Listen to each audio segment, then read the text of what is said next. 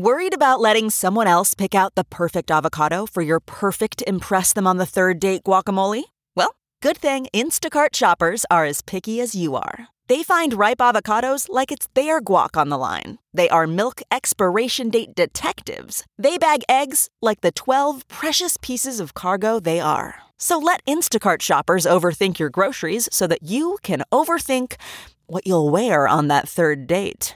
Download the Instacart app today to get free delivery on your first three orders, while supplies last. Minimum ten dollars per order. Additional terms apply. Okay, picture this. It's Friday afternoon when a thought hits you. I can spend another weekend doing the same old whatever, or I can hop into my all-new Hyundai Santa Fe and hit the road. With available H-Track all-wheel drive and three-row seating, my whole family can head deep into the wild. Conquer the weekend in the all-new Hyundai Santa Fe. Visit Hyundai U S A dot com or call five six two, three one four, four six zero three for more details. Hyundai, there's joy in every journey.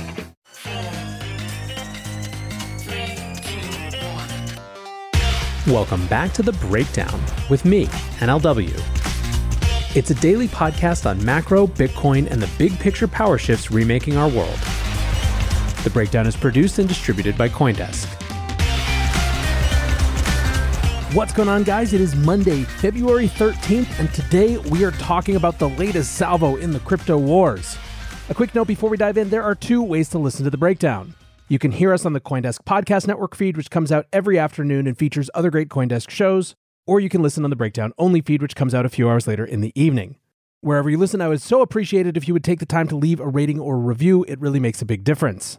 All right, friends, well, the thunder on the horizon has officially become a storm. The U S government is on the march, and the next front of the crypto wars has officially been opened up around Paxos and their relationship with Binance. Now, obviously, last week's biggest news was Kraken's settlement with the S E C. It was big for Kraken themselves, obviously. The company had to shut down their staking as a service program and pay a thirty million dollars fine. But the implications for the rest of the industry were really the biggest significance. Some noted the S E C's hypocrisy. Lawyer Jason Gottlieb tweeted, "I find the S E C's all crypto projects have to do is come in and register line unbelievably insulting. It assumes that there's this vast quantity of sophisticated securities lawyers advising clients, nah man, screw the S E C, YOLO baby, do whatever you want. Tons of projects and their lawyers desperately want to come in and register, but when they do, they're just told no. Or worse, they draw a Wells notice, or as Hester Peirce said, a court date. There's simply no path to registration for many crypto products. The S E C says just register. We say cool, but as what? Because the regs just don't fit. In response, we get blank stares, apologies, and mumbles that they're not going to give us legal advice. If the new de facto rule is crypto equals no, that rule has to come from Congress, or at least through an A P A process, not through enforcement. Going on C N B C to say that registration is just a form on our website is a painful misrepresentation of the registration process. Again, it's just insulting. It brands the whole industry and its lawyers as scofflaws who don't bother following easy rules instead of the reality. People desperately trying to figure out how to offer a product legally and getting zero guidance other than no. If registration were possible, we'd do it. Give us a pathway, show us it can be done efficiently or at all, and watch the flood of registrations. Or don't, and watch the industry move offshore, and watch America get left behind in the next wave of fintech." End thread. Now, for others, where they honed in on the Kraken news was wondering what the implications for other staking programs might be. Coinbase's chief legal officer, Paul Grewal, made it clear that the company believed that their staking program was fundamentally different because it didn't offer additional rewards on top of whatever the protocol mandated. Kraken founder Jesse Powell said he wasn't really sure the S E C was going to be okay with any custodial staking program, but that he sincerely hoped someone would be willing to actually have a legal battle around it. It does appear that Brian Armstrong and Coinbase seem to be willing to have that fight. Grewal, in fact, wrote a blog post called Coinbase's Staking Services Are Not Securities, and here's why. He basically says that staking isn't a security under the U S Securities Act nor under the Howey test, and that, quote, staking fails to meet the four elements of the Howey test, investment of money, common enterprise, reasonable expectation of profits, and efforts of others. He says that it doesn't constitute an investment because people retain full ownership. He said it doesn't meet common enterprise because they're staking on a decentralized network. He said it doesn't mean reasonable expectation of profits because staking rewards are not a return on an investment, but instead, quote, a payment for validation services provided to the blockchain. Now, in any case, it seems like Coinbase is willing to fight. Brian Armstrong tweeted the piece and added, "Coinbase's staking services are not securities. We will happily defend this in court if needed." Bringing it back to Kraken, though, the same day that they announced their settlement with the S E C, the I R S also announced that they were seeking court approval to enforce a twenty twenty-one summons against Kraken to get information about their users. Basically, everything was feeling like there was a big, increasing, and coordinated fight. And on Sunday night, the next attack began. On Sunday, the Wall Street Journal reported that the S E C is planning to file a lawsuit against Paxos for violating securities laws. According to the report, Paxos had received a Wells notice claiming that Binance U S D, B U S D, is an unregistered security. A Wells notice is a formal notification of the S E C's intent to bring enforcement actions regarding violations of securities law. Firms are allowed to respond in writing to argue why the S E C should not bring a lawsuit over the infractions disclosed, so a lawsuit is not certain to go ahead, but in practice it's pretty rare that it doesn't happen after that Wells notice hits. Now, information about Paxos being targeted had started to leak out late last week, but this morning we got even more news. Early Monday morning, Paxos tweeted, "This morning, Paxos announced it will halt minting new B U S D tokens effective February twenty-first. Existing B U S D tokens are fully backed and redeemable through Paxos Trust Company through at least February twenty twenty-four. Paxos will continue to manage all outstanding B U S D reserves, ensuring all B U S D are always backed one-to-one with U S dollar-denominated reserves held in bankruptcy remote accounts. Paxos remains dedicated to the development of stablecoins, tokenization, and blockchain technology. We'll continue serving the world's most respected and established companies to create a more open financial system." Now, C Z from Binance tweeted, "We were informed by Paxos that they have been directed to cease minting new B U S D by the New York Department of Financial Services. Paxos is regulated by N Y D F S. B U S D is a stablecoin wholly owned and managed by Paxos. As a result, B U S D market cap will only decrease over time. Paxos will continue to serve the product and manage redemptions. Paxos also assured us the funds are SAFU and fully covered by reserves in their banks, with their reserves audited many times by various audit firms already. On the alleged S E C versus Paxos lawsuit, I have no information about it other than public news articles. The lawsuit is between the U S S E C and Paxos. If B U S D is ruled as a security by the courts, it will have profound impacts on how the crypto industry will develop or not develop in the jurisdictions where it is ruled as such. Binance will continue to support B U S D for the foreseeable future.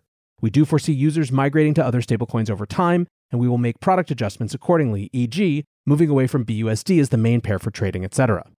Given the ongoing regulatory uncertainty in certain markets, we will be reviewing other projects in those jurisdictions to ensure our users are insulated from any undue harm." Now, I'll admit it was a little hard to keep track of all the different things happening at once, but the specific consumer alert issued by N Y D F S gave us just a little bit more info.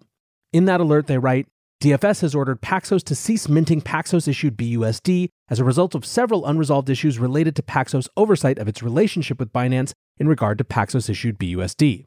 In response, on February thirteenth, twenty twenty-three, Paxos notified customers of its intent to end its relationship with Binance for B U S D. It is important to note that the department authorized Paxos to issue B U S D on the Ethereum blockchain.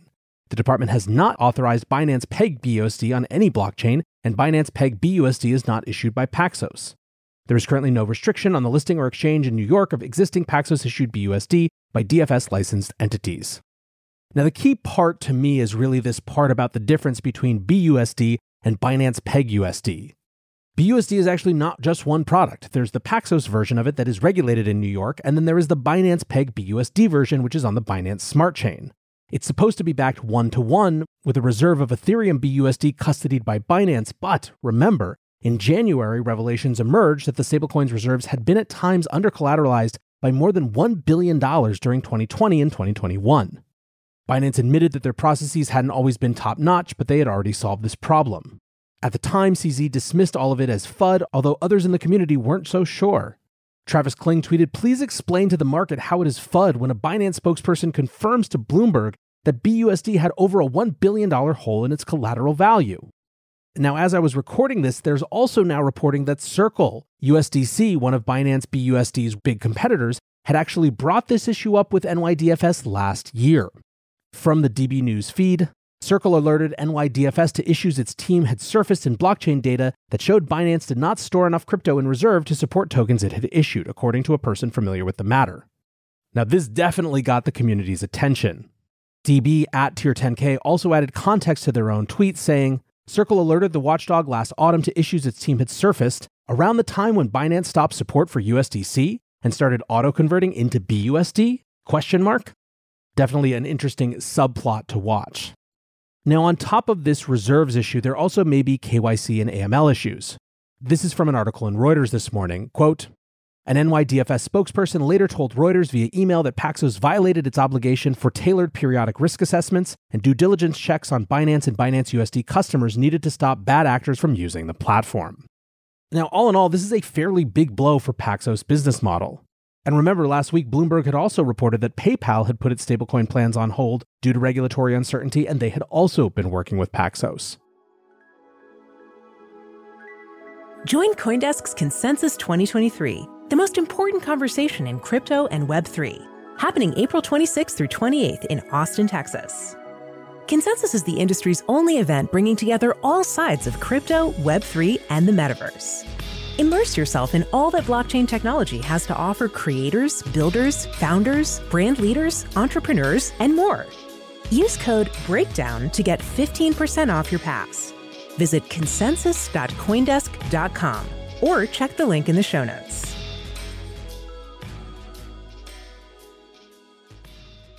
Now, I think right now, as the dust starts to settle, the big question for many is what the S E C complaint will actually look like, and specifically, will they try to make the case that stablecoins are definitionally securities? They've given some hints in the past that this might be their view.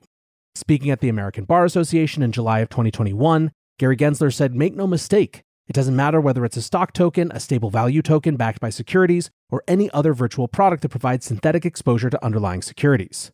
These platforms, whether in the decentralized or centralized finance space, are implicated by securities laws and must work within our securities regime." Now, when it comes to this logic, most of crypto Twitter had a pretty similar reaction to Tree of Alpha, who wrote, "How on earth does B U S D register as a security? Where is the expectation of profit? Are y'all buying B U S D because it's going to two dollars? Gary Gensler is on an unhinged, unchecked crusade against crypto and will keep doing so as long as he is permitted to. This point about how a stablecoin could possibly come with an expectation of profits was definitely front and center in the discourse. Neil Hartner, an engineer at Ripple, says, "Justice for all the people who bought Paxos U S D stablecoin with an expectation of profit, but only broke even." Still, some said not so fast. Gabriel Shapiro, general counsel at Delphi Labs, said, "Don't hate me, but custodial stablecoins are probably all securities. I've said this consistently. U S securities laws are just insanely broad. They are basically shares of a money market fund, but are worse than normal shares because they only become activated when some people hold them. Fully censorable and backed by discretionarily managed black box portfolio of assets, fully trustful. At one point, those assets included commercial paper and other securities, though now moved on to treasuries and cash to increase defense potential." Adam Cochran, who it should be noted isn't a lawyer, said, "This is what people don't realize. Howey test equals a precedent for investment contracts, but securities is a much broader category defined by the nineteen thirty-three Securities Act. Honestly, if the S E C wants to, with how vague the act is, it's fairly easy to put anything under it.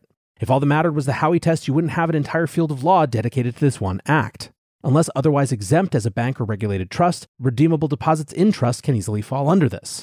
The fact that these assets hold underlying treasuries makes them a lot like a money market fund, exposing holders to a security even if they don't earn from it. Making an argument, not one I agree with, but a reasonable enough one that they can be a security.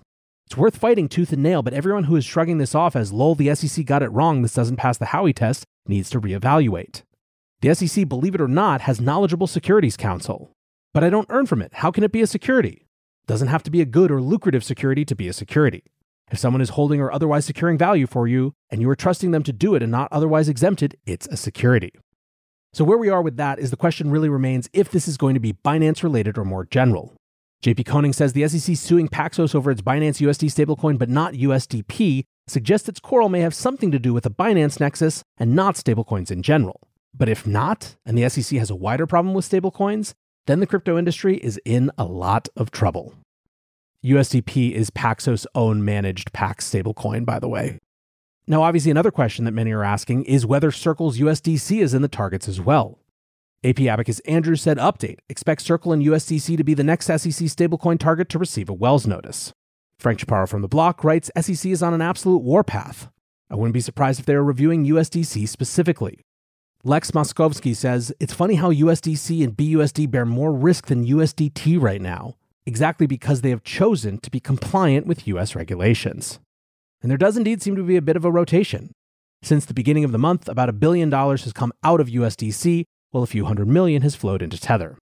Still, for many, this is about something much bigger than stablecoins. Masari's Ryan Selkis sounded the absolute war call, saying, "My goal in life is to end Gary Gensler's political career and make him the reason Biden loses re-election. I will spend every ounce of energy and financial and political capital I have fighting crypto's morally bankrupt and corrupt enemies. Smart regulation is important. De facto bans will be fought ruthlessly. And when it comes to the government, it's hard not to feel like part of this opportunity for Gensler was created by Congress's failure to pass stablecoin legislation last year. It was something Patrick McHenry and Maxine Waters worked on but couldn't get over the hump with, although we're not sure what the reason for that was or how the balance of power might change now that the Republican Patrick McHenry is the chair and Maxine Waters is the ranking member. It is certainly the case that House Republicans are no fan of Gary Gensler. On Friday, Representative Bill Huizenga says since Gary Gensler won't abide by his own policies to come in and talk, the House G O P will hold him accountable. Today, as promised, our oversight of the S E C begins with a request for documents surrounding their interactions with Sam Bankman-Fried, F T X, and the Justice Department. Basically, the House Financial Services Committee sent a letter to Gary Gensler saying, "We want to know all of your interactions and investigations around F T X." The letter states, "Presumably, the S E C's Division of Enforcement did a complete investigation into the actions by Sam Bankman-Fried and presenting findings to the Commission for its review and to authorize charges. Yet the timing of the charges and his arrest raise serious questions about the S E C's process and cooperation with the Department of Justice. The American people deserve transparency from you and your agency."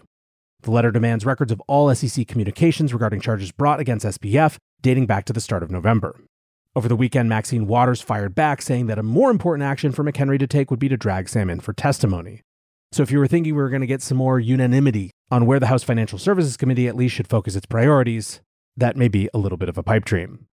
Anyways, guys, that is the latest from the crypto wars. I certainly don't think it's the last update we'll get this week. So strap in, get ready, and until tomorrow, be safe and take care of each other. Peace.